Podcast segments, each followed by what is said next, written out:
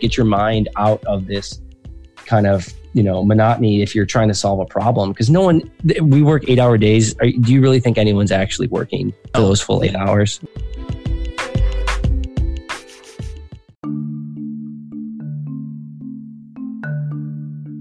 Hello, everyone, and welcome back to another episode of Feeding Curiosity. I'm your host, Eric Wenzel, as always. Feeding Curiosity is a podcast that explores the precarity of human experience, and we challenge ourselves to think, question, and synthesize wherever our curiosity takes us. It is our hope to provide blueprints for others to learn and lead a more fulfilling life. Our guest today is Joe Vezzani. Joe is the CEO of Lunar Crush. Joe has a diverse background of working in finance, technology, advertising, sales, marketing, and startups. He's a second time founder and with two companies being accepted and graduated from the TechStars program. He's extensive startup and business development network experience, as well as six years of product management and has been working in the crypto sphere since 2015. Lunar Crush provides a suite of tools designed to improve cryptocurrency research for investors, exchanges, and funds, built purely around providing community insights. The website is a free tool for the crypto community designed to provide unique insights and in- adaptive and engaging user experience they can't get anywhere else. It helps simplify crypto investing by reducing research time and providing social intelligence and providing a more complete view of the market. So, in this conversation, we cover so much ground, and Joe has a really unique background as he came from finance, as I mentioned. And since then, he had a hunch and kind of a unique overlap of skills and interests that uniquely positioned him to enter into the crypto market. And Lunar Crush, the website, is a really unique tool within not only technology, but just understanding how markets work. He, they're using a social aggregation tool, looking at like tweets and any social media buzz or talking about cryptocurrencies. And it's really cool to kind of see, and it's all laid out really well for you. And not only that, is it provides just a really high quality source to understand what these cryptocurrencies are doing because this is kind of a buzzwordy area and we get to kind of explore at your own behest, basically. It's really cool.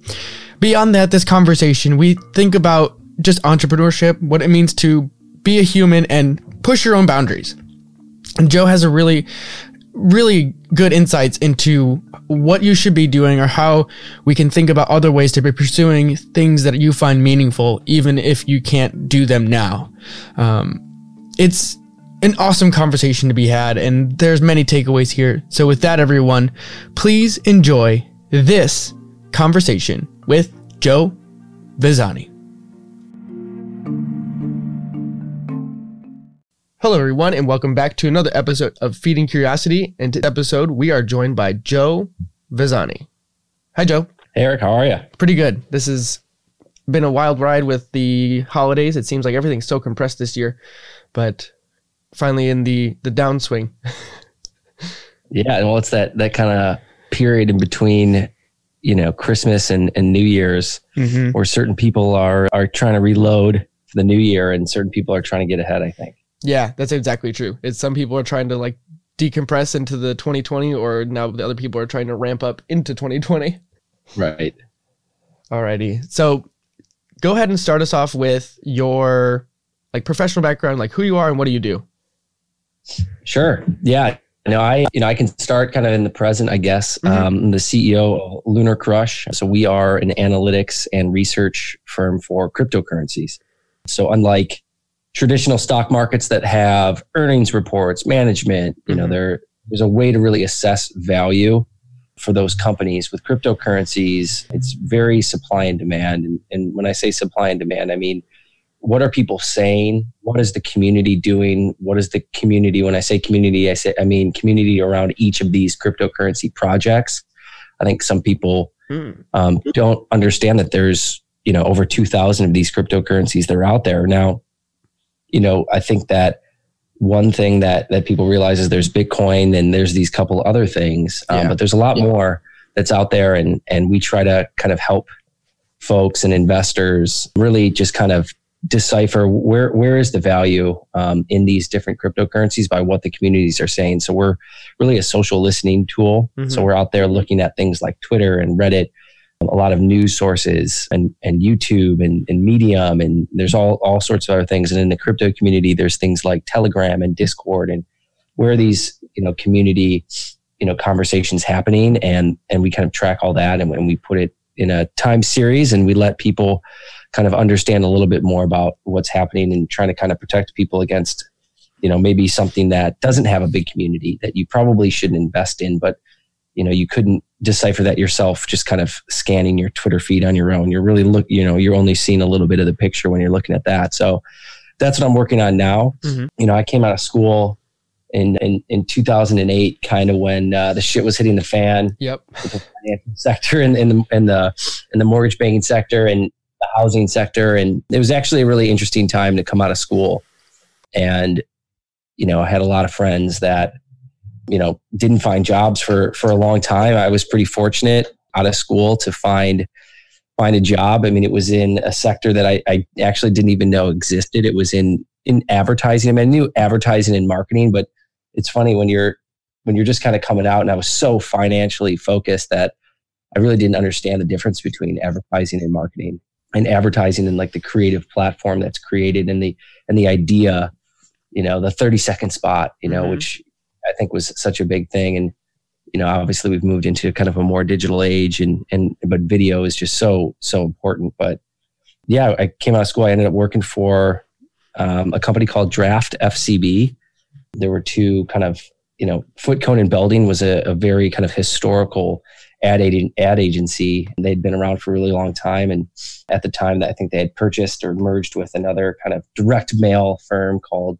Draft and had ended up working there for, for a couple years and, and really liking it, learning about advertising, learning what that business was. I was, you know, I wasn't in any sort of creative function at the time. I mean, I was in kind of like proverbial mailroom, if you will. I was on like the general ledger. I wasn't even on like the client side of the finance house, oh, wow. but I remember, you know, talking to my my father when you know, and he was a mortgage banker, and it was you know coming out of school in 2008, and he was like, just take anything, like take anything you can, you know, because I was looking at banking jobs, and I was trying to move to New York and mm-hmm. you know mm-hmm. work for Lehman's and the Bear Stearns of the world, and we know what happened there. Yep no longer with us. But so yeah, I ended up in, in advertising and, and really learning a lot just about that business and and you know about getting you know creating kind of the idea and what is the idea and how do you kind of make that idea live across different platforms and mm-hmm. how do you get attention you know how do you get people's attention and i think that was a really big and an interesting time after that oh yeah go ahead no you're, you're good i have a different question but continue Okay. But yeah, so I, I worked there for about four, four and a half years. And in, in, the early days of advertising, you actually don't they don't pay very well. You kind of pay your dues like anywhere else, I think, out there. But I was I was, you know, and it's funny to think now, I was like turning 25 and I was like, I don't even think I had made 50 grand yet. And I was like, oh man, uh, all my friends are passing me up. What am I gonna do? And but you know, at the time I just wanted to I, I've always kind of been like very curious, very just what else could I do? And and when I was at the the advertising agency, I ended up moving around a lot at that company. I mean, I I started in the general ledger side of finance. I moved to more client budgeting side of that, and then mm-hmm. you know I was living and working in Chicago at the time, and ended up there was an opportunity for me to go work in California. They had a mm-hmm.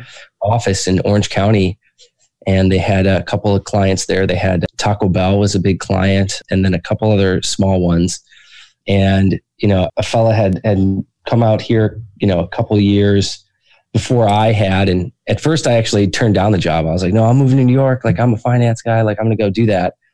And then I was kind of thinking to myself, I was like, what am I? What am I doing? Why? Like I got an opportunity here to go, like live and, and work by the beach. Like mm-hmm. everyone should do that once in their life, you know? And so, yeah. Um, but it seems so far away when yeah. you're in Chicago up there. You're like California. Oh my god! Like who lives out there? Mm-hmm. At least, at least New York is still cold and stuff like that. It, is it? Is it normally like that for finance guys to have that like I want to go to New York? Whereas like for like art artist type people would be like, I'm drawn to, the, you know, California. Is that kind of like the divide there? Yeah, I think so. I think maybe you know it, it's a little bit less now. I mean, even that was only ten years ago, and I'm sure it was even less then. You know, than it probably was in like you know the early '90s and Right.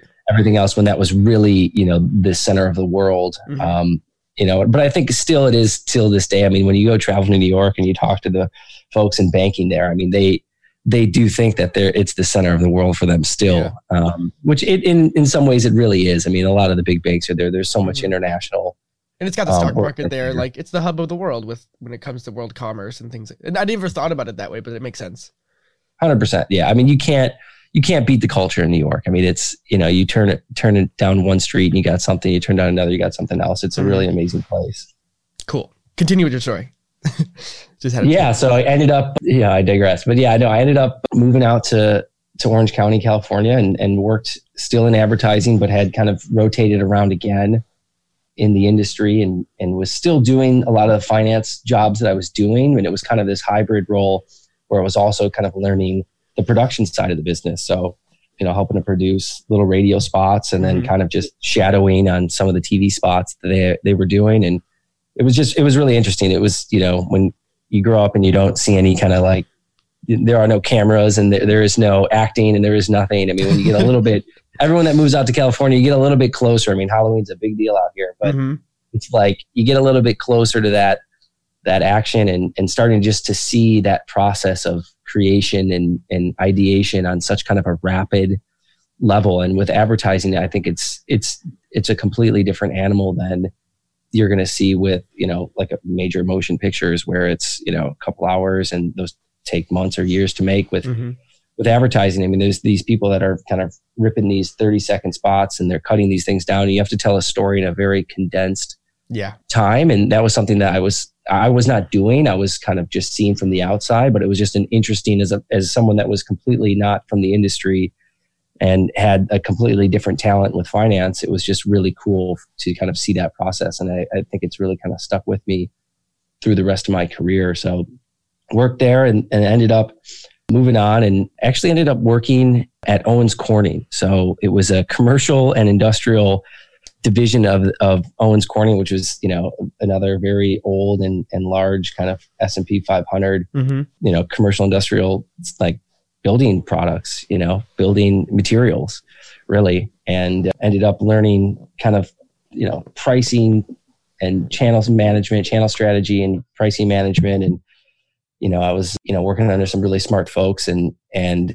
you know that business was really interesting because you know it, it was a commodity. It was something that only a, a couple of companies were were creating in this country. And you know it was just price wars. You know it was everyone knew that if you were going to build a commercial building you know and you needed pipe insulation for instance Mhm. you know ductboard if you needed these things there's only a couple places you can get them Yeah. and then there's only a couple people that really are in control of the price and the prices are kind of set. So a lot of kind of relationship management and you know kind of understanding a different business but for someone who was 25 at the time and you know i had california nevada and hawaii as my territory you know it was a pretty cool That's an interesting cool. mix.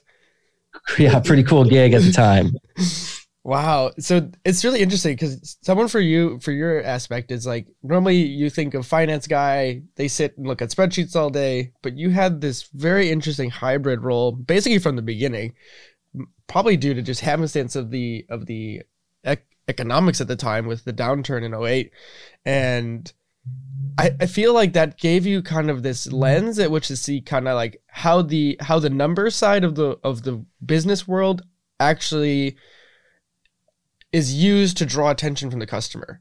Does that make sense? Yeah, no, I, I definitely have a different lens from that time. And I've always really, it's like if I saw an opportunity, I was going to go get it or try, at least try it. Mhm. You have to try it. And whether or not it's working or not, that's something that you kind of figure out a little bit down the road, whether or not it was a good decision. But Right. yeah, I think I got kind of under the cover a little bit of how some of these businesses were working. And, you know, you need, you know, I, I even some of my friends that went and worked in private equity, it was like, well, you've never operated before, but how, so how are you really understanding you know this business? And it just depends. I mean some people you know can can see value in, in different ways. And right. but i think it is an important thing for anyone. And you know being a founder of of you know a, a technology startup now you know you see that a lot with venture capitalists. Mhm. you know you you you know right off the bat whether or not someone was an operator or a founder before um, because of the way they talk to you because of the way they treat you the way that they you know they understand they truly understand what it's like to to be behind the curtain and, and know you know hey are, are we going to make payroll next month? You Yeah. know this isn't we're bootstrapping we're here right now and it's not you know some of these these folks are really high up on their their horse and it and you can kind of spot it out and i think over time that stuff kind of really works itself out. Yeah,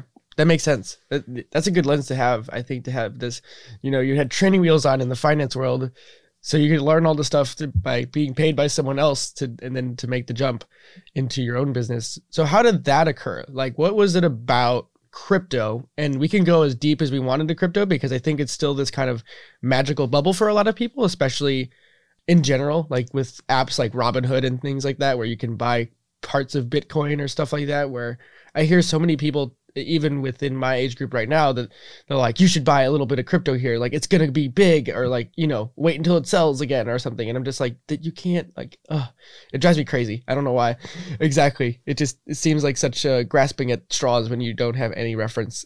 So I would just love to unpack crypto and how you got into the space. Yeah, well, I mean, there were there were a couple different stops after even just my time at Owens Corning, Mhm. and you know, I had another startup right after that. I was more kind of like a junior founder, but it was a personal safety application that that I went and worked on. So I did get some startup, more startup experience there, and then you know that company, I moved on from that company and ended up moving back into advertising for a little bit, and and the next you know kind of stint that I did within advertising, I you know I'd met uh, my co-founder now now John, and you know he was he was into crypto very early on Okay. Um, just learning about it, trading it, just trying to figure it out. And, you know, he had told me about it, I think in, in 2015, kind of when Bitcoin was about $215 a coin. And Mhm. he was just kind of like, and this is what we say now to people. He was like, Hey, just, just get one, just buy one, Mhm. you know, and just, just start following it. Yeah. Um, and it's like, you know, someone who had, you know, for me, I was had traded stocks before, you know, d- did the E Trade account thing, Mhm. like had always kind of been dabbling. And, you know, now that I was, you know, I was, I knew in my heart of hearts that I was an entrepreneur, that I was always going to start something else again.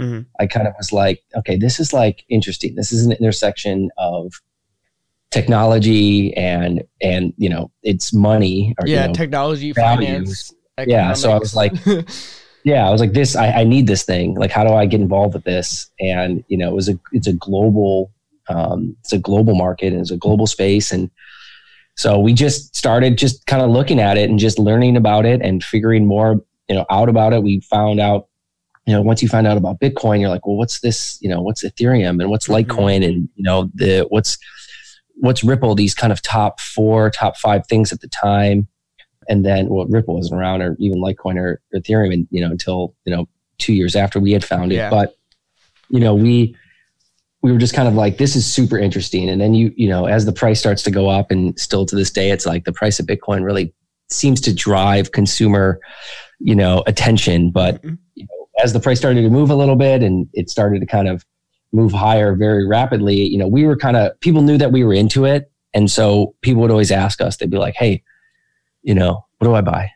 You know, what, you know what what's going on over here? What's what is this? And you know so we were like should we start like a little consulting company or something and, and help people with this? What should we do? And and then this was when all of these kind of icos were happening. And and for people that don't, don't know i mean and, you know initial crypto offering an ico Okay. which you know now is a very you know it, it's not it was not a legal thing. I mean it, it it in essence it was basically the same thing as doing almost like what you know an angel list or you know a republic where it's, it's like you can go and do kind of like crowdsourced Mhm. securities offerings but it, i mean it, it was just it wasn't regulated there was no kind of correct process to go down yet and it was very international and it Yeah. was on the internet and when it's international and it's on the internet good luck regulating it Yeah. right and so you know people can figured out how to get some of their money in and you know they can transfer it. And I think that was some of the initial kind of like, holy shit moment. Like,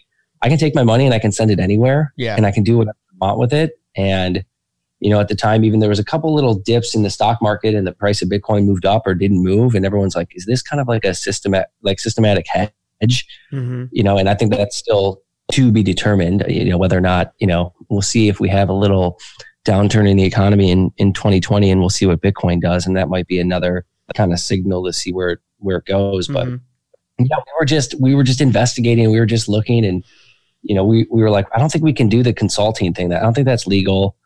Uh, you can't, you can't get, I had worked for a financial advisor before and I was like, you can't, I can't give financial advice on this stuff. And so we were just like, let's not do that. yeah. And so, you know, we're, we were like, you know, and, and John was, you know, he had he- a great background in technology and, and he'd been a vice president of user experience at a couple of spots and it was a consultant. He was a builder too. And we were just like, should, what should we do? Should we, let's just build something. Like, and if we can build something, then we're experts, you know, and that was the way that we saw it is that if we can build software in the industry and we can be in it for a long period of time, it's still only a 10 year old space. Yeah. and you know, the first think you know the first five or six years no one's in it. And it's flushed a lot of people out in the last you know year and a half because it's kind of been a bear market. Mm-hmm. and so but we said to ourselves like what do we do? You know what do we do in this market when we try to find new things and it was you know well we- we're on like a lot of people on crypto twitter you know there's there's a lot of Mm-hmm. forums on Reddit. There's, you know, Telegram channels and there's Discord channels, which is, you know, more for gaming, but this is kind of where this, you know, market was born out of was a lot of the people that were in gaming and, Oh, that's cool. uh, yeah, they were just, I mean, it's just people that are li- living more on the internet, but Yeah. are, are living more internationally. And, Mhm. you know, when you play, when you're playing these games, you're playing against people internationally. I mean, I used to play Rainbow Six back in 2001 when I was one of the first people that had Ethernet in my and cable in my neighborhood, and I would play against kids in Korea. You That's know, it was awesome. like epic. Yeah. I mean, that's how I got into this space with technology. I was starting my engineering degree and, and I, you know, was learning the foundations of electrical design and stuff like that. And then I, and then I, you know, we always, we had these gray boxes that were computers and my parents are not technology literate at all. So I was like, well, if I'm to be an engineer, I might as well know how a computer is put together. So I, you know, went maxed out a rig and I put it all together myself for the first time and then I've now since built like two or three other computers but it's like that that was how I got into crypto was through the gaming world and understanding that hardware like why GPUs are used to mine bitcoin or whatever crypto you decide to choose and stuff like that. So that's that's where I got into this stuff. So th- that's funny to see, notice the overlap. Yeah you gotta you gotta build something from scratch you know and figure out how it works. And you know even even kind of diving in with with gaming it's like you know we used to like overclock the Mhm. the cpu in order to make it go a little bit faster. And like you know shut down every single thing on the computer so that you you, know, you knew you were maximizing all the ram that you had and yep like i think i learned more from you know rainbow six and everquest than i probably did in all of like high school and the first two years of college like yeah you know, and it's not even like it, it's also the community that Mhm. you have in those games and the people that you're talking to. It's like wow, it's like these are you know these are people that are are like me. Yeah, that was I totally had I really had a similar experience in later high school where we had we were playing World of Warcraft to date myself and uh, like we we had a group of people and we were able like the thing that like blew my mind was the ability to do like a raid which is basically 20 25 people all like doing a similar puzzle for those of you not interested in WoW and and you have we just lost we just lost a lot of people. I think on Yeah. this thing. I don't. It's okay. I, I don't care. It's for me. I, I love talking about these like overlaps of things where people look at the surface level and then they immediately check out. But going a little bit deeper beyond the surface, like what are the thematic things that it teaches you? And a lot of that is is being able to cooperate without ever actually meeting that person. Just knowing that you have a role to fill and you mesh on that role. Like you, if you show up on that role and everyone, and you assume everyone else is going to do that, then all of a sudden you can do things you never thought you'd be able to do solo. No, I 100% agree. I mean, and it, it's just a different skill set. It's like Mhm. in the in the office setting, you know, okay, this person is a really good communicator. This Mhm. person, you know, might you know is someone that's going to do a lot of like long form writing and can Mhm. put everything on a paper this person can design this person can is an engineer with you know world of warcraft or with everquest you just kind of like okay this druid can ship people from this land to this land yeah, and, right. you know this person can affect this much maximum force on this you know and it's just a completely different thing and it's actually probably more complicated in the business world honestly solving some of these games yeah, probably probably. mu- much more complicated yeah, it's it's interesting. I, I find the overlap of, of different industries that most people assume are unintellectual or in quotation mark wastes of time wind up paying dividends in, in different problem solving realms that you wouldn't otherwise expect. yeah So, like that's kind 100%. that's kind of where I go at with all these things is like if you look at something as a waste of time, then you're not going to find any value from it. But if you look at it with a deeper lens and be like, okay, what can I like what can I extract from this experience even if it is like I'm just relaxing here. I agree. No, I think it's a great. It's a great place to start. I think for you know, there are and you know your podcast. Who knows? Are there any parents listening? It's like play games with your kids. Mhm. Like get get in there, figure it out, figure out what they're trying to solve. And in some of these, just like podcasts versus everyone's like, oh, I'm, you know, flipping through Instagram or Mhm. flipping through now TikTok and just wasting these hours of time. And Yeah. I don't even Um, use TikTok. I'm too old now. I'm, I'm I don't know what I don't know what TikTok is. yeah, you, it's it's just they're big. It's a huge waste of time. I think it's important, you know, to uh, to understand what is in front of you, especially if you're trying to run a business and get attention. And Mhm. is there a way to do marketing and acquisition on some of these channels? So you have Yeah. to understand them, you know, in detail. And it's like obviously you got to talk to the the kids that are super young because they're Mhm. the ones that are on, you know, the next kind of cutting edge of what is going to be mainstream. yeah. I don't know. I don't know if TikTok will make it. I, I think they will. I mean, I'm sure the time on that versus even Instagram is they're probably seeing a, lot, a hit, but you know, I think you just have to you have to understand what's out there. And I think, like I was saying, for these parents, it's like when you have social networks versus almost like podcasts, right? Mhm. Like if you were going to tell me in today's world that you know we're going to be sitting on it started with Facebook, Instagram, and you're going to have you know like I can't even like when I talked about 30 second commercials, Mhm. it's like it, sometimes it even blows my mind that brands, you know, will show the same commercial over and over and over again. It's like when in your feed, it's like if I see if I even can I can sense that the next thing I'm going to see on Instagram is going to be an ad or even a a meme that I've already seen. It's like flip past that, Yep. flip past that. You know, so if you've doesn't already even register anymore because you're just like, nope, I'm already like not even new.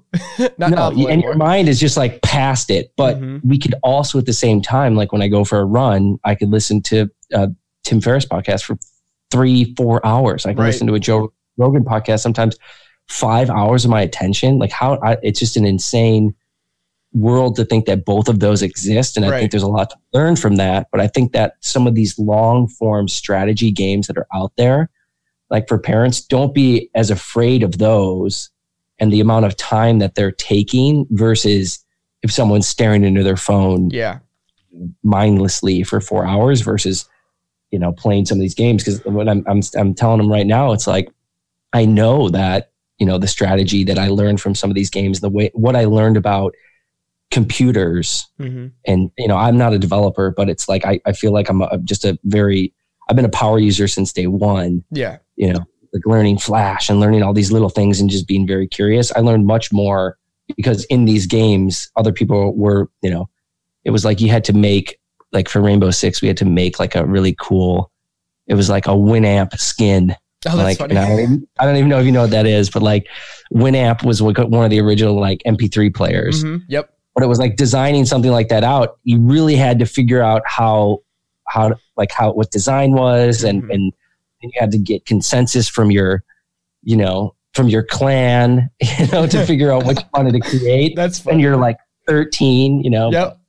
so i don't know parents let your kids play the long form games but keep them off the social media Yeah, I mean, I I agree with this. This idea of attention is is really big for me. I talk about um, making our devices work for us a ton on this podcast, and I, I will spare my my soapbox for right now. But I, I think it's worth mentioning to to look at those things because, as you were saying, when like you have kids, letting them play long form a lot of times you look at children and they say, wow, they just won't sit still, or look at, they are always distracted. You know, they have like ADD or whatever you label it as. But then all of a sudden you can put them in into like a game or something that just captures their attention. Like for some people it's music, for some people it's video games, for some people it's sports. And all of a sudden you show you shows the level of depth and focus that they have in these areas. And it's like, wait a minute. It's not that they can't sit still or they don't want to sit still. It's you have to put something that engages them enough to let them like just figure it out. And I, and I think that's the the magic of it. Mm-hmm. You know, and the, the, problem with social media is it feels like you're being productive, just like emails. I think I read an article uh, the other other day was like the sending like an email gives you the same like feeling as like completing a task when in reality it doesn't really do anything for you. It's just an email. Right. right. So I think people feel more productive for some reason when they when they're sending things and you got to even just think about the think about that for a second it's like when you're t- it's basically you're asking for something or telling something mm-hmm. all you're really doing is putting another task on someone else's someone else's plate Ooh. that they're going to either look at later or open right away and be like oh i can't i can't do that one right now mm-hmm. because i mean let's be honest like unless you're really unorganized and you know it's even like we have you try to have like a 48 hour rule you know on, on our email where it's like i'm going to get back to someone with you know within 48 hours but it's like people are looking at their email mm-hmm. you know and they're seeing that email that you had sent they're just choosing not to address it at that moment because it's not in their time and, and i think that's that's the you know unfortunately that's the way that people address their email nowadays yeah. where they should really probably create time slots in which to go after that email. Mm-hmm. And it, you know, if you you know are fortunate enough to be able to work from a you know an office once in a while, and and you have these time periods where you're going after the email, then you can actually shut it off on your on your mobile device, unless maybe you're traveling. Yeah. Um, but it, it's just a very I don't know. We I, I think the one way to to get less email is to to send less email. Yeah, I agree. Do you have any like tricks for yourself? Like what works when you get distracted or feel like you're kind of spinning your gears or stuck in a social media loop if if that happens to you? Yeah no i would be crazy to say that doesn't happen to me at all. You know i think it's like right now I, I am investigating kind of like tiktok and how it works and, mm-hmm. and what's going on there. And, and it's like i'm not you know at least i'm not really seeing a lot of value at this point but it's it's a place you know it's like you know, I think Gary Vee would probably kill me if I said, you know, if I'm saying don't don't actually look at what's happening right now because you want to be early on this stuff and it's easier to get attention earlier on. Yeah. Uh, but it just depends on the on the industry. I mean, I, there's probably not a lot of real estate agents that are looking for customers on TikTok, right? I mean, yeah.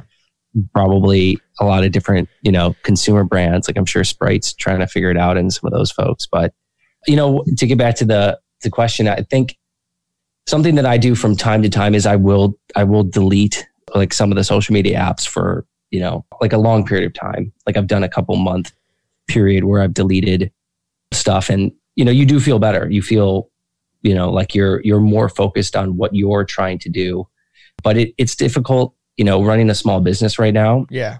You know, Twitter is very important for our business and engagement on that platform and getting getting the word out for what we're trying to do and answering a lot of questions. You end up yeah don't realize how much like informal customer support you do on social media. You know, and people are just shouting stuff at you. It's like they don't even want to go to your site or your app. Like they're just maybe they're just engaged in the content that you're pushing out, mm-hmm. and you end up doing just a ton of customer support by just literally replying to tweets or mm-hmm. replying to a thread in you know a forum somewhere. Yeah, like a Reddit um, or something like that. Yeah, you can't be completely turned off from that stuff. That's interesting. Um, for a long period of time if you want to if you want to grow a following there. Yeah. The more I, the more I get into this stuff with like becoming being your own marketing division basically or or advertising it's it's such a strange thing to like you, you can have like the website and your main channel of like content right but then there's like this separate thing that is how do you attract people through these social platforms which is a work in progress because it's, it's like a, a double-edged sword when you're a small team because it's like i can go out and like repackage the content that I already have or do I continue to make new things and be consistent? Because you, you, have limited bandwidth to be able to produce. So it's either produce things and repackage them so you could track the an audience or you keep making new stuff and so then you have like this weird dichotomy of like hmm what do i focus on yeah no especially with with the podcast and that, that long form i mean it's mm-hmm. all about snippets it's about you know those kind of quick you know you know whether it's the 10 second clip that turns into the three minute clip that makes someone listen to the whole thing. It's a it's content is tough and there's a lot of big companies that work on content strategy and you know mm-hmm. content that that's the new word. It's content right? And it's yeah. whether that's video or whether that's images. And and I think it's it's a very difficult thing to be consistent. It's very difficult. And I think it's once you kind of start working down that path of consistency it's almost you know it's almost like now you're you're stuck in that loop yeah and I think that you know influencers understand this very well from a personal standpoint and creating that content and not stopping to create anything else, you know, outside of like the narrative that they're sticking on. With businesses, it's the same thing. You know, you're trying to tell a story of, of what your mission is as a brand and, you know, what you're trying to accomplish and you're trying to kind of add value and insights. And if you start, if you start posting five or six times a day and you have good content, you know, you're, you're now, if, and if you do that for a week or two, you know, you're stuck. And if you stop, yeah, then, you know, you're going to lose you know, so you better have a strategy when going in is what I'm trying to say. Yeah, that makes sense. You need the strategy and you just need to know that, hey, I'm going to power this until I can't stop. And then hopefully I can hire someone to do it. Yeah. You know, and then they, we can pass the ball on to someone else because it is, you know, any, I'm sure any content creator, creator out there knows that when they wake up in the morning, they're thinking themselves like, shit, what, you know, what am I going to put out there today?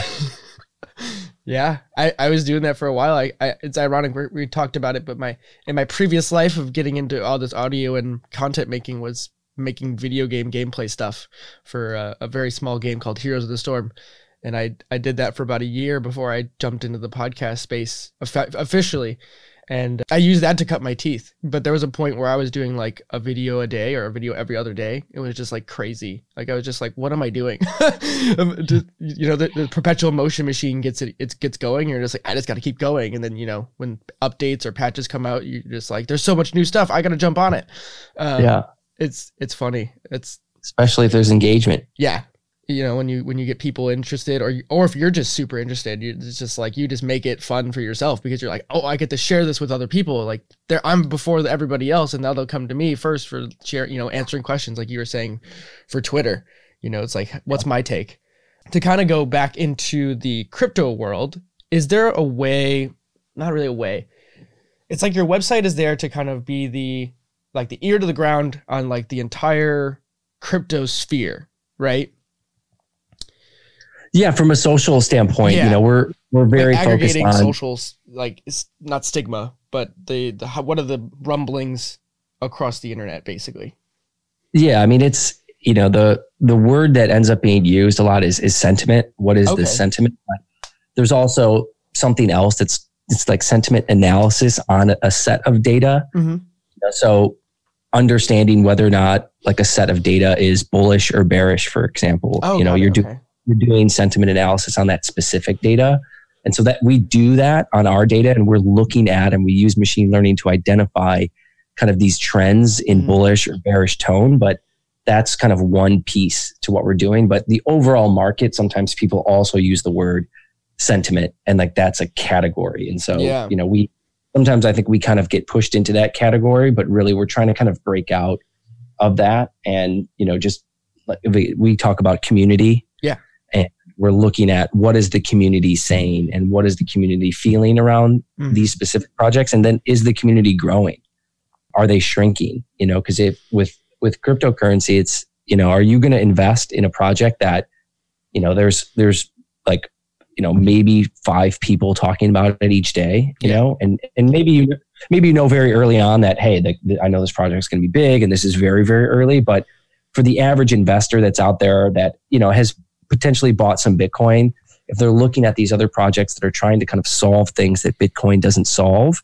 and they're trying to find value there, you really you really need to look at the community analysis around what you're looking at to figure out if there's value. Mm-hmm. And then there's other things that are that I think more advanced, you know, investors and traders are looking at things like on-chain analysis and you know where people are actually going and looking at the blockchain itself. Oh wow. And figuring out kind of where the flow of money is going. Mm-hmm. So, you know, you know, all the they know how many wallets there are for Bitcoin, and they know oh, based wow. on where those wallets were purchasing Bitcoin or you know where they were selling it. They know if those people are in the money or out of the money. Mm-hmm. Um, so does that average, you know, did that wallet, did it, does it have an average, you know, price of, you know, call it $7,000 per Bitcoin? And right now they're barely in the money. And so there, there's a lot of different analysis that people are doing to look at this, but we think that kind of the average consumer, you know, should be looking at the community around each of these things, the social followings around mm-hmm. each of these things, just like you would look at, you know, for, you know, you potentially would look at, you know, for trading in equities and, and kind of insecurities. If you're looking at, you know, buying JP Morgan, you know, yeah. we potentially could listen and figure out if there's chatter or something that's happening out there that you know potentially is happening a little bit earlier than when a news you know a news article is released. Kind of like you know they teach you in school where it's you see like a little as as you get closer to earnings reports with companies you can kind of see the stock leaking up or leaking down. Mm-hmm. and you know you know that means that someone kind of some insider might have kind of given it given given it away a little bit or someone has a, an inkling or the market's guessing which way it's going to go. Yeah it's like hedging its uh, bets yeah, they're they're just well, they just know it's like okay, if you have an earnings report that's going to happen January first, and we're sitting here today, and it's you know December twenty seventh, and Apple's you know maybe Apple's going to have some bad earnings. You know, you might start to see the stock kind of go down a little bit. You know, it's going to start going down just slightly, and you're like, okay, maybe this is going to be a bad bad earnings report. That's interesting. So, like, what would you guys recommend? Like, this is not like actual recommendation of like should they buy or not. But if say was someone who's like already interested, kind of knows a little bit about Bitcoin, what would be your first steps for that person to possibly being like buying a cryptocurrency because I'm not going to recommend Bitcoin right now because I think the price is kind of ridiculous. But yeah, like how would how would you recommend someone like enter in this space? Well, you got to do a lot, just a lot of research, you know, and I think it's it's understanding the difference between some of these other projects and mm-hmm. Bitcoin and why they potentially might have value outside of you know what Bitcoin is doing as a store of value. So, mm-hmm.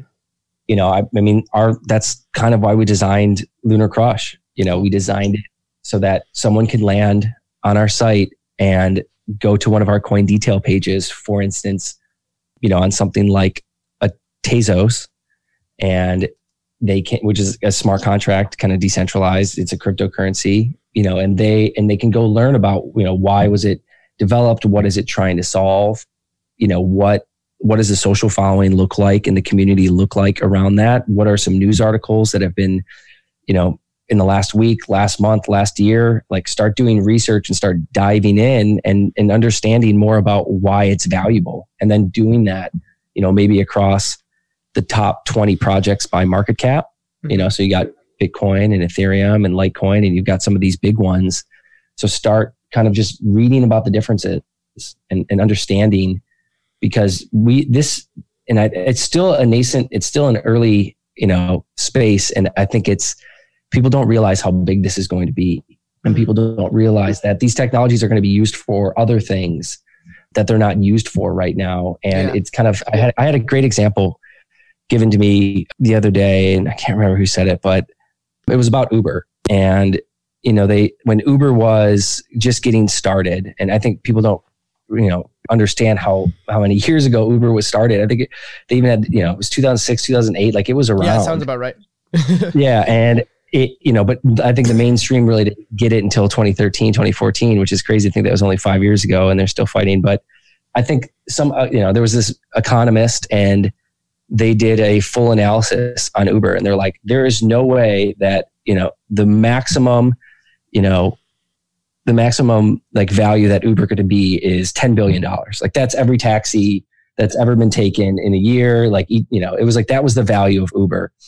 And, you know, now that it's five times that and, and you have Lyft and, and all these other ride sharing apps, you didn't, no one realized that they weren't building a company for that day they were building it for the future and they don't you don't understand the consumer behavior until you're in it so yep. you know you you might have taken a yellow cab to the airport, you know, especially if you know if you were living in suburbs of Chicago and you needed to go to the airport, or if you were downtown in the city, maybe you'd use it a couple of times, maybe a little bit more. Yep. No one realized that the average person was going to be using Uber 30 to 40 times as much as they were going to use, you know, a regular regular cab. They didn't like to think that someone would forego even having a vehicle to and just use cabs. That would be an insane thing to think Yeah. back in 2010. And so the same with cryptocurrencies. It's people haven't assessed the size of this market yet. They Yeah, don't like the realize full capability of what it possibly could grow into. hundred percent. People don't realize that, and whether it's a couple of them that ended up end up kind of making it, and it's more of a you know tech bubble kind of what happened, and you know, but Amazon was worth pennies on the dollar Yeah. that it is today. You would have picked it up after the the crash, but you know, it's it's kind of like when the internet came around.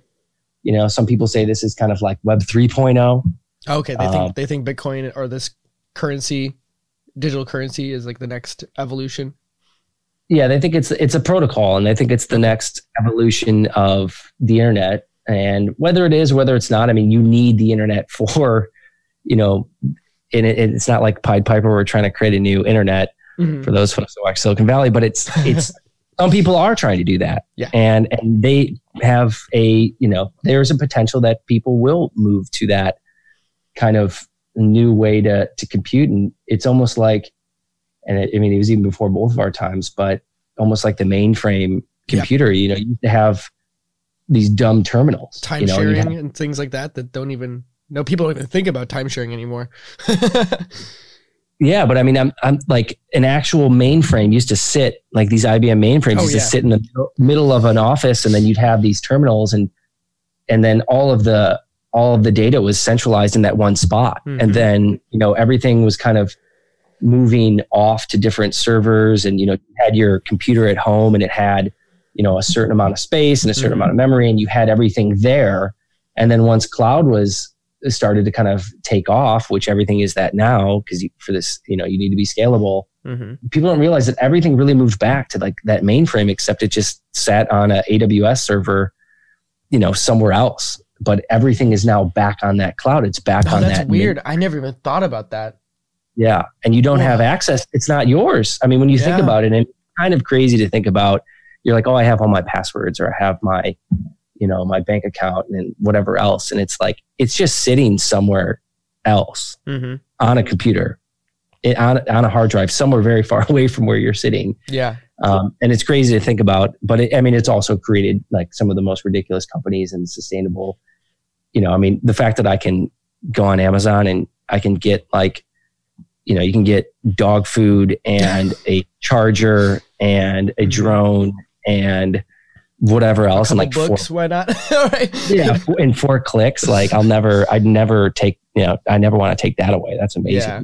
I did. But I think, go ahead. yeah, I'm, I'm what I just to finish that Yeah, thought. ahead. it's, I think the the dream of some people in in my industry is to give you the power back, so that you know you have access and you're in control of all your data, Yeah. and so you kind of become, and you know, I'll kind of go a little bit too deep, but you kind of become your own API. Okay. Where if you want to give people access to your data, then you're allowed to give them access, but then you can shut that off. So it's not you on your phone accessing Facebook and Facebook kind of putting your data in your face and you know I, I like the Cubs or whatever else out there. Right. It's you have that data. Facebook just kind of allows it to become available to the people that are out there, if that makes sense. And then you Mhm. can shut it off at any time. And you know, you it's kind of like the only way to do that in, a- in an efficient and private manner is through blockchain. Yeah, I was gonna say. So you tie like your some something about your personal data stream through the blockchain that secures it, and then it's basically like a digital switch that you're able to say, yes, I, I prov- provide consent to such and such companies, be it Amazon, Google, or Facebook, to take your data, and then you could probably install some sort of counter or tracker in there. So it's like, oh, hey, they're using my data this much, and then you can get digital kickback, ideally. Yeah, I mean it's it's just control of your own your own data and it's you know it, needs to be a paradigm shift in, in Mhm. what's out there and it almost would be like it has to start from a new Yeah. Because anyone anyone that's out there and has done anything at this point, it's like it's already all out there and it's being monetized in some way. Yep. And so you gotta, you know, it's it's kind of like, hey, I, I you slowly transition off of, you know, once these tools become proficient and they become readily available, it's going to be a slow transition for folks. It's like, Yeah. you know, when's the last time you changed your email address? You know, when's the last time you changed your phone number? So it's as folks get new email addresses and new phone numbers, you know, it's going to be a slow transition, but there's still developing parts of the world where, you know, these things could probably take hold a little bit faster. Yeah, that makes sense. It makes it interesting for me because I've been thinking about this idea of like data privacy and security. Like, you know, when- whenever you talk about something and it's like, you know, they say your phone's not listening to you, and say you say a keyword, and then not two minutes later or whatever next ad you see on Instagram or Facebook or whatever has that thing that you just talked about, you know, and you're like, what the hell? Like, I didn't Google that. I didn't. I'd just be curious to see, like, if you ever were able to pull back the curtain, what your actual like data said about you, right? Because like all these companies are paying are using this data to basically put stuff right in front of you that you're gonna more likely click on and buy, which is it's a little disingenuous and, and to me it feels a little gross. But also it's like this, like you're saying, if you're someone who was born in in the early 90s basically which such as myself like you're basically plugged into this stuff from day one like as old as basically at the point you have an email you kind of have this data profile being built for you without you even knowing knowing it's really happening in real time so to like close the door and like throw away the key is a little impossible because it doesn't exist anymore it's too late Exactly. Yeah, and I, I actually I don't. And coming from advertising, and you know, we used a lot of data to understand what, and we you spend a lot of time strategizing about what is the correct ad to send to that person that's most relevant. yeah And part of it is, yeah, you want that person to buy, but part of it's also you're trying to find, and you just got to think about the nuance of this as new companies come on board and they create these products that supposedly they think are, going to make people's lives better. They want to get it in front of the people that they think is going to make their life the best. Mm. You know, so it's like utilizing this data. I think for advertising and for relevancy, I think is is fine. It's like Okay. I, you know, I know that Facebook and you know and Instagram and everything they they know what I've clicked on. They've got my stream. Who knows how many like, you know, IDs back on my phone that they have and cookies and everything that they've pulled together to send me a relevant ad. And I don't mind that. What I think what what is you know what people I think kind of mix up is they're thinking like oh the NSA and like Facebook like targeting data is like on the same spectrum like it's oh not. okay you know like I, I don't think the average consumer understands because I see people talking about like oh did you know you know this brand is now you know utilizing this? And it's like well they've been utilizing that for a long time. And it's like they're not even utilizing it.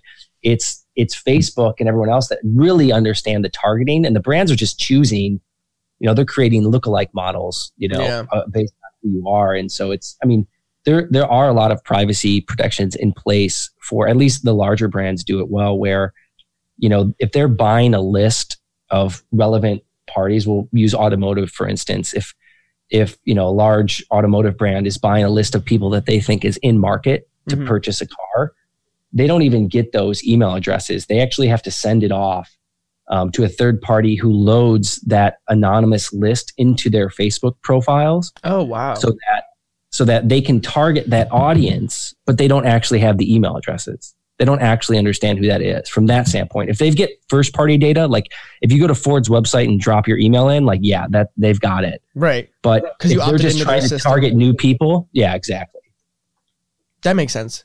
That's pretty Yeah. cool. I, I do. Yeah. See, this is where I, I I love talking about this stuff because it's it's like the the knee jerk reaction is everyone gets a little like scared. It's like Cold War ish, and it's like oh they have our data. Like you know put on your tinfoil hat a little bit, and it's usually a little bit more overblown than people make it seem because it makes you well usually the the thing that pushes the emotional buttons is the one that spreads because that's just how humanity works. But Yeah. and if you're a millennial and you've got everyone's got that uncle you know who's like especially around the holidays that's just like so upset that like, they've got my data like you know don't take a picture of me or don't i'm like and then you just like in four seconds pull up street view on google maps of their home and like they're out front like like raking leaves or something. They're like, how the hell did you get that? It's like, dude, I had that for 15 years. Like, Yeah. you know, It's- so it, if they want to find you, they're going to find you. I mean, it's really not that hard. Like, you, all you really need kind of is like a profile page, like an image and a first name, and you can almost find anybody nowadays. It's pretty easy. Like, it's it's not all that difficult to kind of find somebody with, with just how much we opt in to put our own faces out there. It just Yeah. But from an advertising standpoint, it's like I'd rather they have this stuff. If I'm going to use some of these social networks, I don't, you know, if I if I, you know, don't have kids and, you know, I'm now I'm getting hit up with like diaper ads, like why? Like I want to like I want to like I should be getting hit up with like kind of the crazy next like hydrating like powder that's going to wake me up, you know? It's like yeah, you need to have some of these targeting things in place or your experience online is is going to be shitty. mm-hmm. And some people are like, some people are just like, just don't. I'm I'm going to ad block every single thing. I just don't want to see one ad, yeah, and that's fine. Then you know, maybe you're discovering new. You're you're still discovering products through publications that you're reading. You know, if you're reading outside online, mm-hmm. you know, and you see the new like gloves that are out there, it's like, do you think that you know they just randomly found those gloves and they think that those are the best gloves they had? Mm-hmm. they probably had a, a list of companies that they kind of work with and there's a high probability that you know someone was paid to write those doesn't mean it's a bad article doesn't mean anything it just means that they're they're still sourcing good products for you but it's just through advertising. Yeah, that makes sense. Like some like some of this you need to have to to have some of the magic that makes the internet work so well in this day and age because it, otherwise it would be a little boring. Or just I, I, guess like a proverbial like shotgun of advertising. Just like hey we just got to put this thing out there as in front of many as many eyeballs as possible. Or you could take like the like you're saying is this kind of like spec ops style approach of like okay if we know our subset of users how do we just inject it to those people that are going to be the most likely return on investment if you're going to be like really analytical about it? Yeah exactly. That's cool. That's really neat. I never really thought about it in that way. So kind of going a little bit more broad because we've already almost talked for an hour or rather a little bit more on your area of expertise is the in the last five years have you had a new belief behavior or habit that has most improved your life the last five years huh? Yeah. That's most you know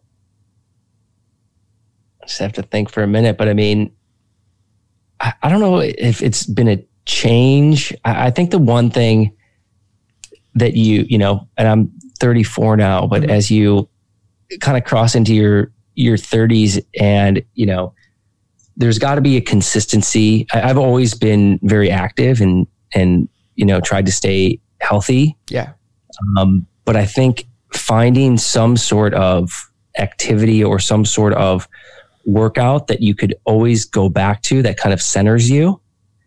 It's You know, and like I a never- practice. Would that would Yeah, but more like like for me, it's it's probably been. No, I haven't. At least once a week, I've gone for like a five mile run. We'll say, Mhm. and I think that if you're having an off week, or you know, if you're having there's change or there's something going on, you need to always kind of go back to what got you there.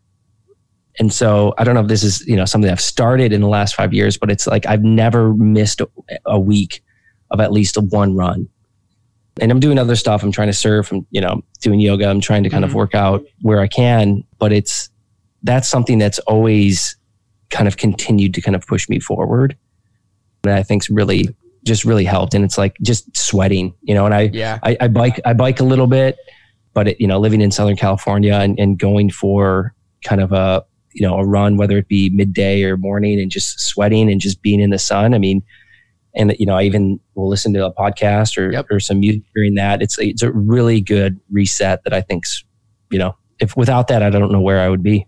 That's cool, man. I, I couldn't agree more with that. It's kind of like I don't know, it's a new paradigm of of these this newer entrepreneur or just performance based thinking about hey, sometimes you just need like a mental like flush. Like you need a pressure relief valve for your brain. Like it's like I've told my coworkers because I still do have a day job that I do, and I'm like, hey, you know, if I'm gonna be working like 12 hour days when it gets busy, like I might need to like like leave and go to the gym for an hour and like have a mental reset. And they look at me like I'm insane, and I'm like, you just gotta just let me do it. anyone anyone that looks at you like you're insane because you want to go get a workout in, like that that will be the difference between you as an entrepreneur and everyone else. And I, it's not a knock on anyone that's not doing that, but very early on in, in my career, you know, when I would see people from, you know, it would be 415 in the afternoon, and it's maybe sometimes 4:30, depending on the person, yeah. till five when they knew they were allowed to leave, and they would just be sitting doing some bullshit on the internet or just mm-hmm. talking or just literally doing nothing to add value to the company. But they were afraid to leave because their boss wasn't leaving and because that person's boss wasn't leaving and oh, because wow. that person's boss wasn't leaving, right? And, and you see this a lot, I think, still today, even though I've kind of been out of the mainstream for a while, but it's mm-hmm. you still see that happen and I always said to myself, I will never, I'm never going to align to this personally or when I run my own business. I'm never going to make people stay for no reason. Yeah. I mean, just yeah. even with like, we'll call it just traffic. If you would let, if you know someone's not going to work past four and you just let them leave early and they miss traffic and they get home early to their families and they get to relax or go work out or, you know, hang out with their kids or their parents or whoever it may be you know, you're telling me that that person's now going to work is not going to work harder for you the next day or Absolutely. not going to be more, more, autonomous in what they want, right? Mm-hmm. So it's like that was just the the simplest decision that you could possibly make and so I've always said to myself I'm never going to let that be something. It's just the biggest we waste so much time on just thinking about what other people are thinking and mm-hmm. worrying about that where it's like go home, get the workout in, do something that's different get your mind out of this kind of you know monotony if you're trying to solve a problem because no one we work eight hour days Are, do you really think anyone's actually working no. for those full eight hours not absolutely even. not May, well, absolutely not then there's a paper that maybe warren buffett or, or bill gates because those two, they have the most insane focus right like i bet those guys could sit down and read a book for eight hours but that's because they, you know, those guys don't have to drink, eat, or go to the bathroom. Right. But they're robots. and Elon's the same way. But it's like most people can't do that. So it's like I, you know, I, I just saw a, another. It was like another thing on Twitter, and, and uh, you know, I'm in kind of the VC crypto Twitter mm-hmm. sphere, and that's my entire feed. Which I should probably get some other stuff in there too. But it, it, it, there was like this big argument over like you know, if you're not working 80 hours in your 20s, like you're shit, you know, you're shit. Like you're never going to make it. And see, I, I just pushed back in. That's so hard. I just don't believe it. And it's like, and I'm like, they're like, well, if you're not working, I was like, well, you have to define what working is then. Yeah. Is working literally like sitting down and like writing something out or like strategizing? And what if you need to strategize with someone else? What if your job's sales and it's mm-hmm. 10 at night? Like, are you just working on your lead list for the next day? Well, what if your lead list is done? Like, and you know, someone like, like I, I, I probably believe that Elon like, hasn't really taken a vacation. I'm sure he's done little trips here and there, but it's like, what if that guy did take a month off and like went and like meditated in Costa Rica by himself? Like, who knows what he why like let's let that guy's creative juices flow and not worry about like yeah. production who knows what he would know. come back with afterwards probably know? the most insane epic thing ever yeah, I, I couldn't agree more with this. Like, so I'm I'm 26 to date myself, but I was working. I worked through my degree in parallel. I worked full time at an engineering as a tech, tech technician, and then I finished my bachelor's in electrical engineering in parallel. And so I know what it's like to just grind all day and have your like basically a whole week where you're never really taking an off day. And I was fine. Like it wasn't super hard for me. Like I just was like, well, this is what I signed up for. But as I kind of finished my degree, I started getting into this world of like performance psychology and just performance across the board. And so I wear both Whoop and Oura Ring, and I'm going to keep talking about them because I think these technologies are freaking amazing. Because the the ability to one track your sleep, I think, is huge, and then two to track your HRV as a lens into your parasympathetic nervous system is so utterly fascinating just to see how stressed out you are. It kind of gives you a metric to understand it. And it's it's like this thing when I, I think about it, like you've been just laid out, was if you let someone like one get more sleep, two not be stressed out by like overworking them, they're gonna feel better about their life because they're gonna one feel valued and then they're gonna able to be more productive, like an efficiency standpoint. And then they'll feel better about whatever it is that they they do outside of work I've always viewed this as like a uh, prioritization system where we like to view products as the main resource, right? Where like with automation and all this stuff nowadays, it's really buzzwordy about like we got to do quality on our products, but we forget that the human element is so important. And it's humans at the end of the day that are error correcting and making things work, like making all of the things happen. And we have to refocus on what it means for quality of life for the people that do the work. So you've got a you've got a ring that tells you how stressed you are. Uh, yeah, so it, it measures HRV, which is stands for heart rate variability, and you basically wear it and it tracks your sleep, like how much you slept. You get total sleep time, REM, deep sleep, all that stuff, and then it also will uh, give you different metrics like resting heart rate and all that stuff. So what do you think? What have you learned from that? So for me, it, it's it's two separate wearables. I wear two different companies to kind of look at their data sets separately and see how they weight things, which is my little dorky thing. But I've learned a lot of little things like if I do meditation or if I work out or if I like if I've done ma- massage, like I will see positive impacts in my HRV as as my nervous system is less triggered. Or if I like drink like two or more drinks, usually my HRV falls off the cliff the next morning because you're poisoning yourself. So when you say heart rate variable, are you talking about almost like the standard deviation of your heart rate? So if it's resting at 60 or 50 or whatever it may yes. be, you want to keep it as steady as humanly possible. But if you're doing these other things, then it's it's bouncing around a lot, and that is what Correct. is causing. Gotcha. So so what it does is it measures during your sleep. HRV is measured as a root mean square so it looks at the peaks of your the time difference between the upbeats of your heart. So it measures in milliseconds, and so the higher number is better. The lower the number in milliseconds is is more stressed because they're more similar like heartbeats if you think about pattern wise. So when you're when you're activating your nervous system, your heart rate is beating at the same time interval basically. And you want more randomness in your heart rate and then that that'll affect your performance it'll affect your for- focus it'll affect how much you can actually like put strain on your cardiovascular system and things like that and then the ring can also also predict uh, when you're getting sick up to like 24 hours in advance it's fascinating. It's a fascinating paradigm shift for me because I can wear these. I've worn them for about a year now, and I, I try to distill things down. I wrote an article about the basic overview of these two wearables on my website. It's called uh, Wearables Meet Whoop and Oura Ring. If you're curious about diving into this, the overview of this stuff a little bit more, but it's, I'll have to check it out. It's really fascinating data wise, and I think it's it's one of these things that if you, I think if we can get people in businesses and then like some of these things have teams like whoop has a team function. So if you have like a business and you buy everyone on your team a whoop you can look at how much they're actually sleeping and how recovered they are every day. Like obviously I don't, I don't know if our, our, team would want that but yeah i know. I, it's a little it's silly. definitely i think it's definitely interesting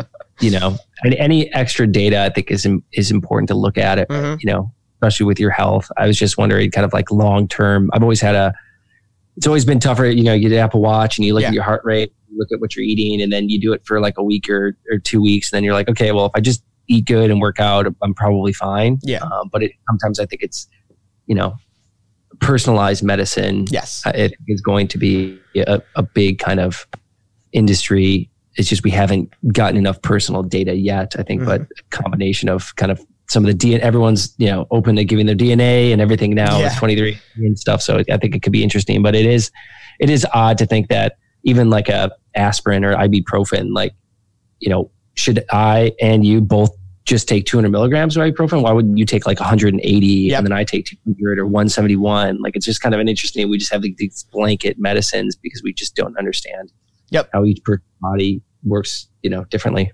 I couldn't agree more. Like that's that's why I do this stuff. It's kind of like understanding too, like going back to the heart rate variability. My heart rate variability is it's like very individualized per person. So if my number is lower than someone else's, it doesn't really mean much other than like mine just happens to be lower. Like you can't really compare it like resting heart rate, you can kind of compare person to person, and say like, okay, your cardiovascular system is working a little bit better than another person's because of the resting heart rate. But HRV is so personalized to you that it's you can't it's not worth comparing it to another person. It's just like, okay, I just need to figure out how to make my HRV higher and that'll be lessening my activation of the nervous system as a stress response. Gotcha. Yeah, because if your resting heart rate is zero, you're just dead. Yeah. so it's it's probably, a, probably more. It's higher, a, I mean. Yeah, it's an interesting like paradigm of of getting into this wearable stuff because I look at it from a performance standpoint of like how do I manage my own life and so that I'm not like pushing too hard if that makes sense because I'm always kind of willing to push when I shouldn't be sometimes. And then the other thing is to also be aware of just like checking in with my body and being like, can I understand like the feeling that I'm feeling today? Does that match up with what the numbers are saying? Kind of overlaying the analytical with the the subjective. Mm-hmm. It's a cool thing.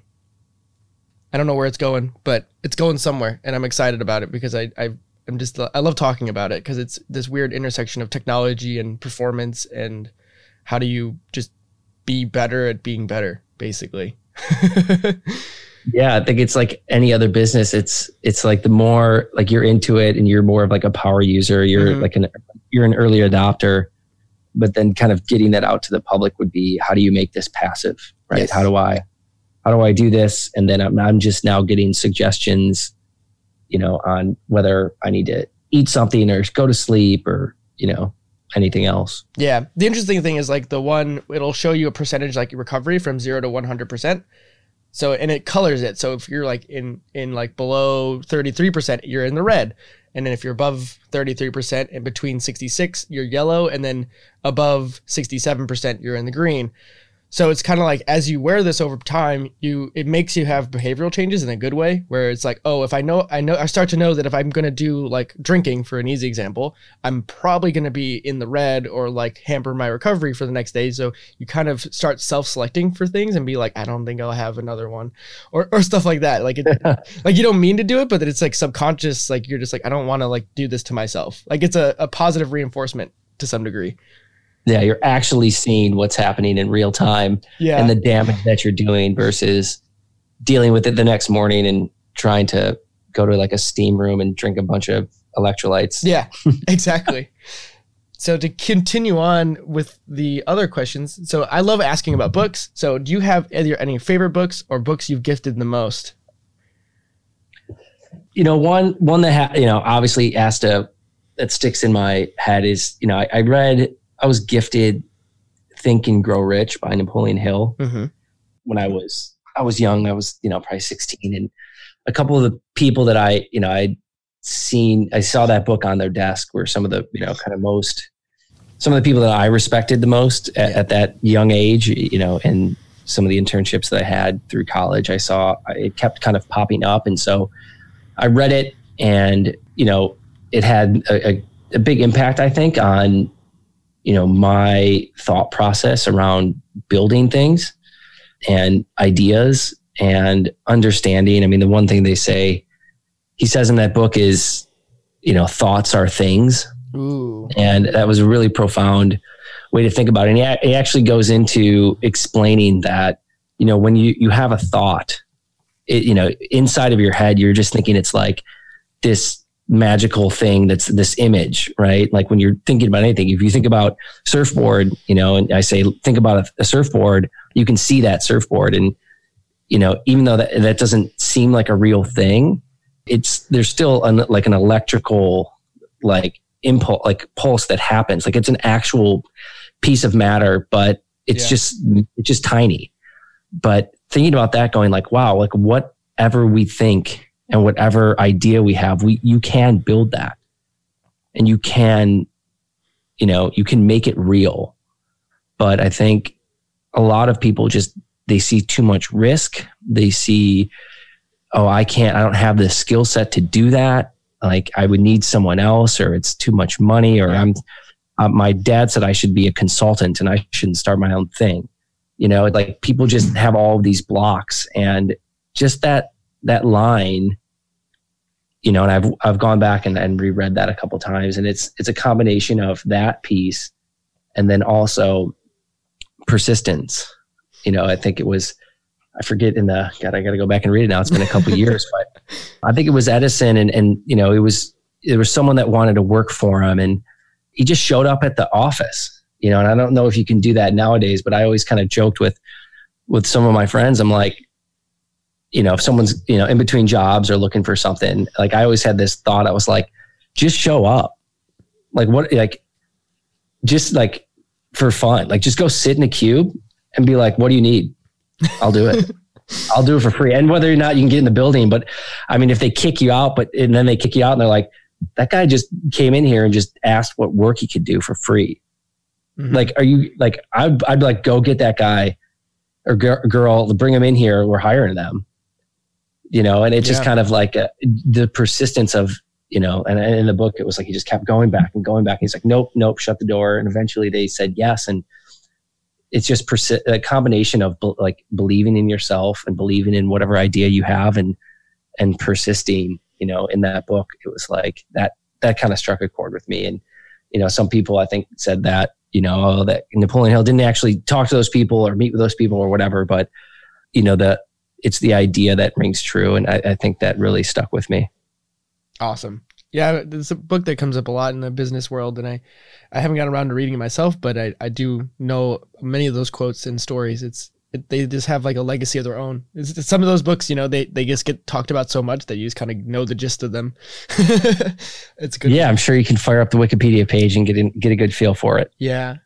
So my last question, I, I love to talk about this one because I, I think even your story is a really good example of this, but like like challenging skill acquisition or learning in in formalized ways because you know you you have a really interesting story here about how you even just got into cryptocurrency right? Like you look at your tagline and it's how you got to it is not what anyone would expect or at least on the surface. So any like thing to a young person who's just entering the real world or driven or even if there's not a young person just anyone who's just just trying to get after it what would you say to them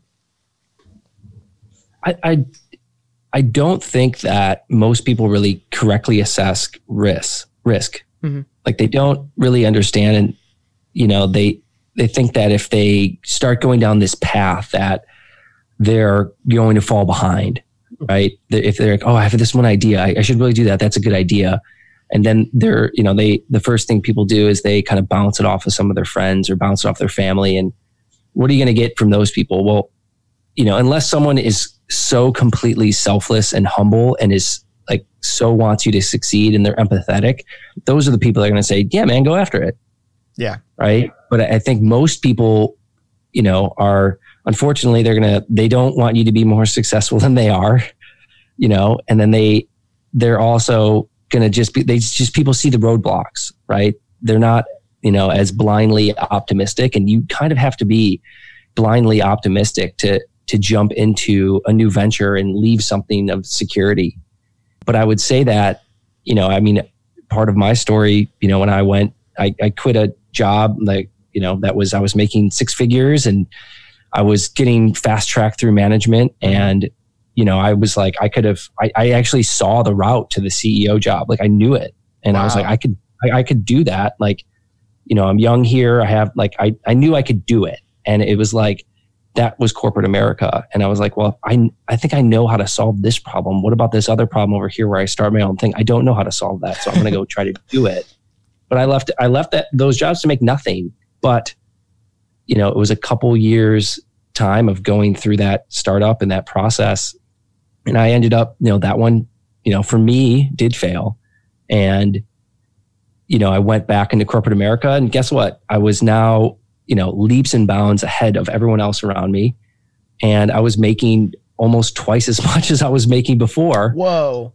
Because there was there was skill sets that I had learned and things that I had figured out in the startup world and suddenly you're, you know, you just leapfrog everyone. You're 5 6 years ahead of where you were. And so it was like I would say to people, you just you just got to do it and you know, you'll figure it out and, and and no one wants to take and you know, even though I, like I, will use Gary Vee again, even though I haven't I haven't listened to a long time, but but it's because he said, you know, there's one of his quotes say, he's like, you know what, if you get the if you get the message I'm trying to say and, and you don't listen to me again, he goes, I did my job, and so I think I got that from him. But you know, people just they don't want to push through and and they don't want to take three steps back to take ten forward. Mm you know they don't want to take the the pay cut or anything else because they think that oh they're not going to be able to afford this or do this with their friends or you know be able to, you know, and it, it just depends. Everyone's lives are in different places and there's families and there's other things. But I think that at any age,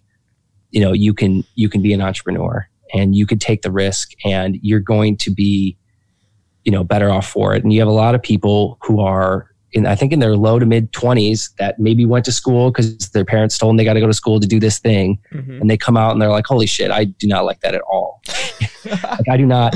And then they, what do they think? They're like, well, should I go back to school? Should I get a master's degree? Should I do this? And, you know, as someone with a finance degree that's worked in advertising and sales and, you know, startups and different types of startups and now cryptocurrency, I could say that I don't, and I had a chance to go back to school. I, I could have got my master's in economics at, you know, at, at USC. I was trying to go do that. Mm-hmm. And I was like, it just, something was telling me no, you know, and it was like, I just wanted to try other new and different things. And I think you can just learn you can learn a lot more if you're cur- curious enough and you're trying. I, you know, it's not for everyone. I mean, some people need to go back and really reset and maybe they have some sort of specialty like if you're trying to go you can't just like be a like a social worker randomly from having like a economics degree into social work like you need to go back to school for yeah. stuff and get get your licenses and things like that but in the business world i think it's it's more about just trying new things and and networking with the people that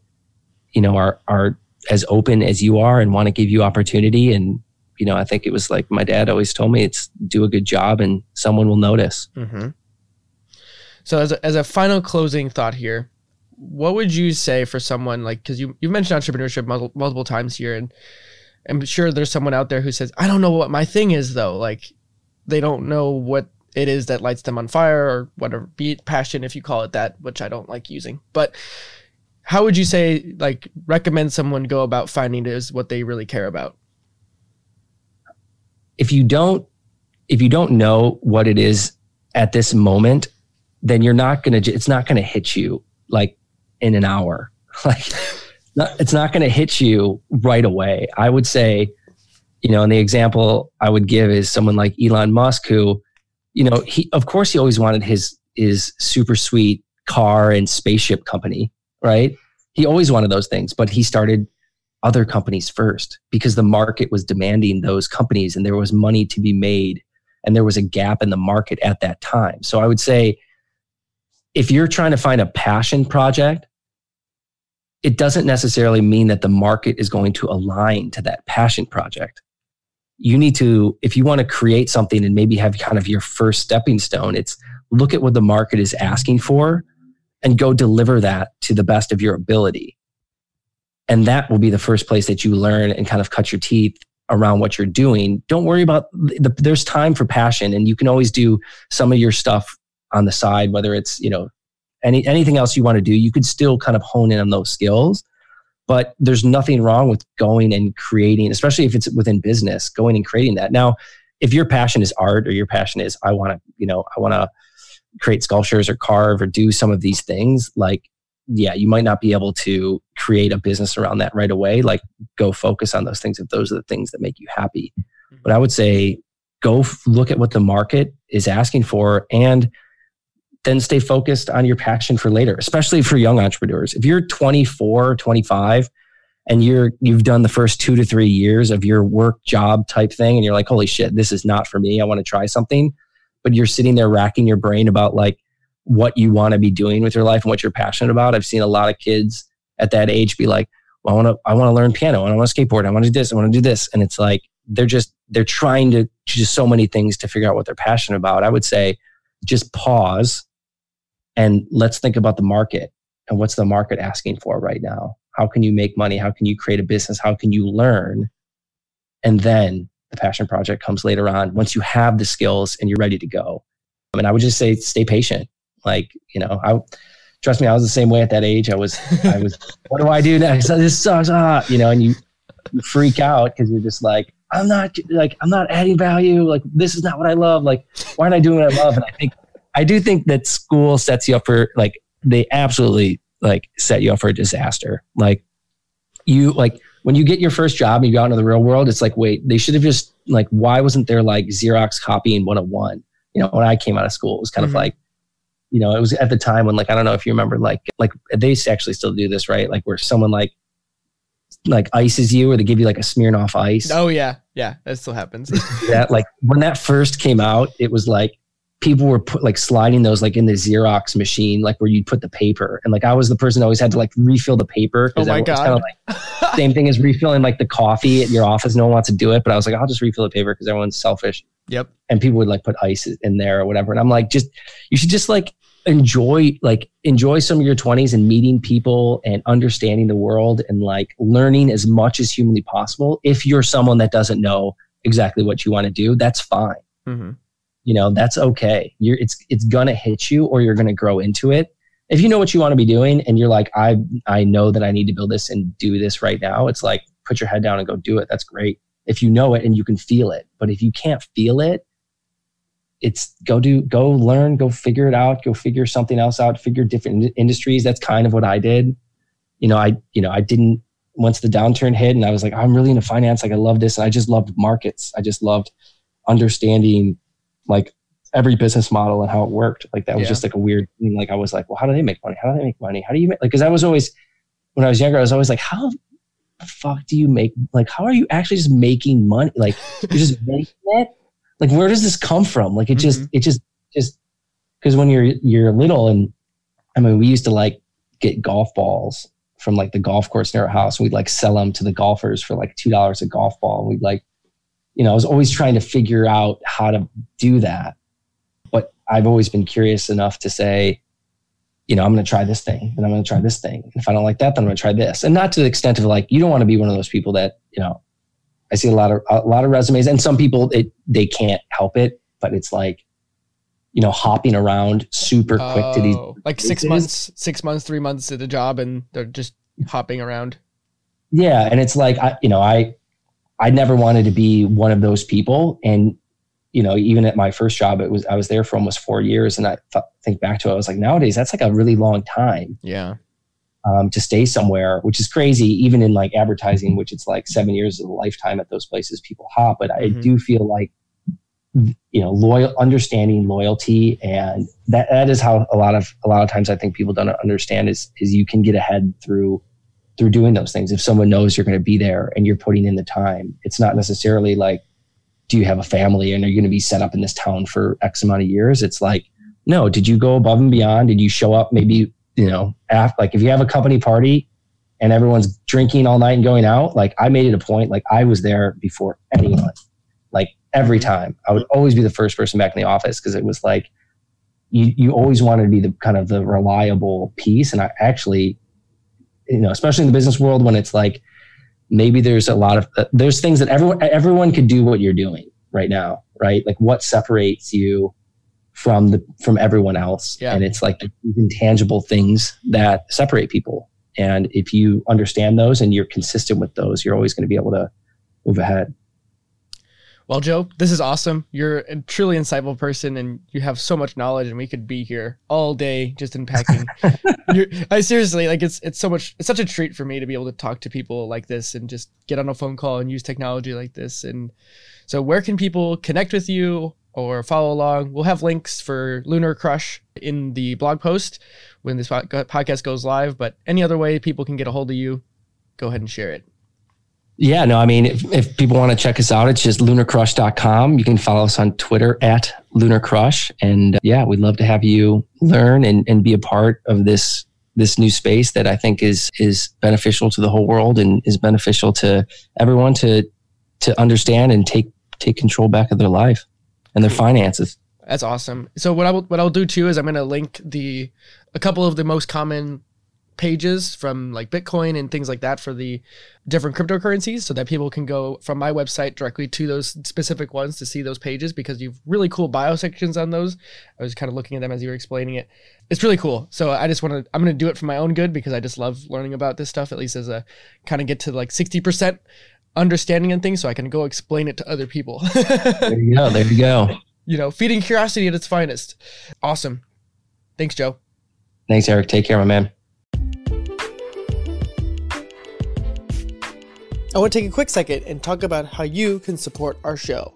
I believe this is the most honest way that I can connect with you, the listener, and put it in front of everyone. You can support our show for as little as 99 cents a month. We release four podcasts a month, all at an average length of about an hour. That means you are supporting us at just 25 cents an hour. That's a, that's cheaper than the dollar menu.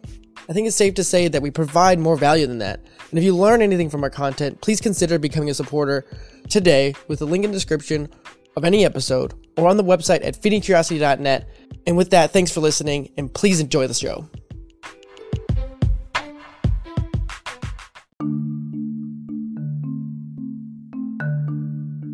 You just listened to an episode of Feeding Curiosity. Thank you all for listening and tuning in. If you enjoyed this episode, please leave a like, subscribe, go check out the website over at feedingcuriosity.net and all the other things that we're doing there. And once again, thank you all for tuning in, and we will see you in the next episode.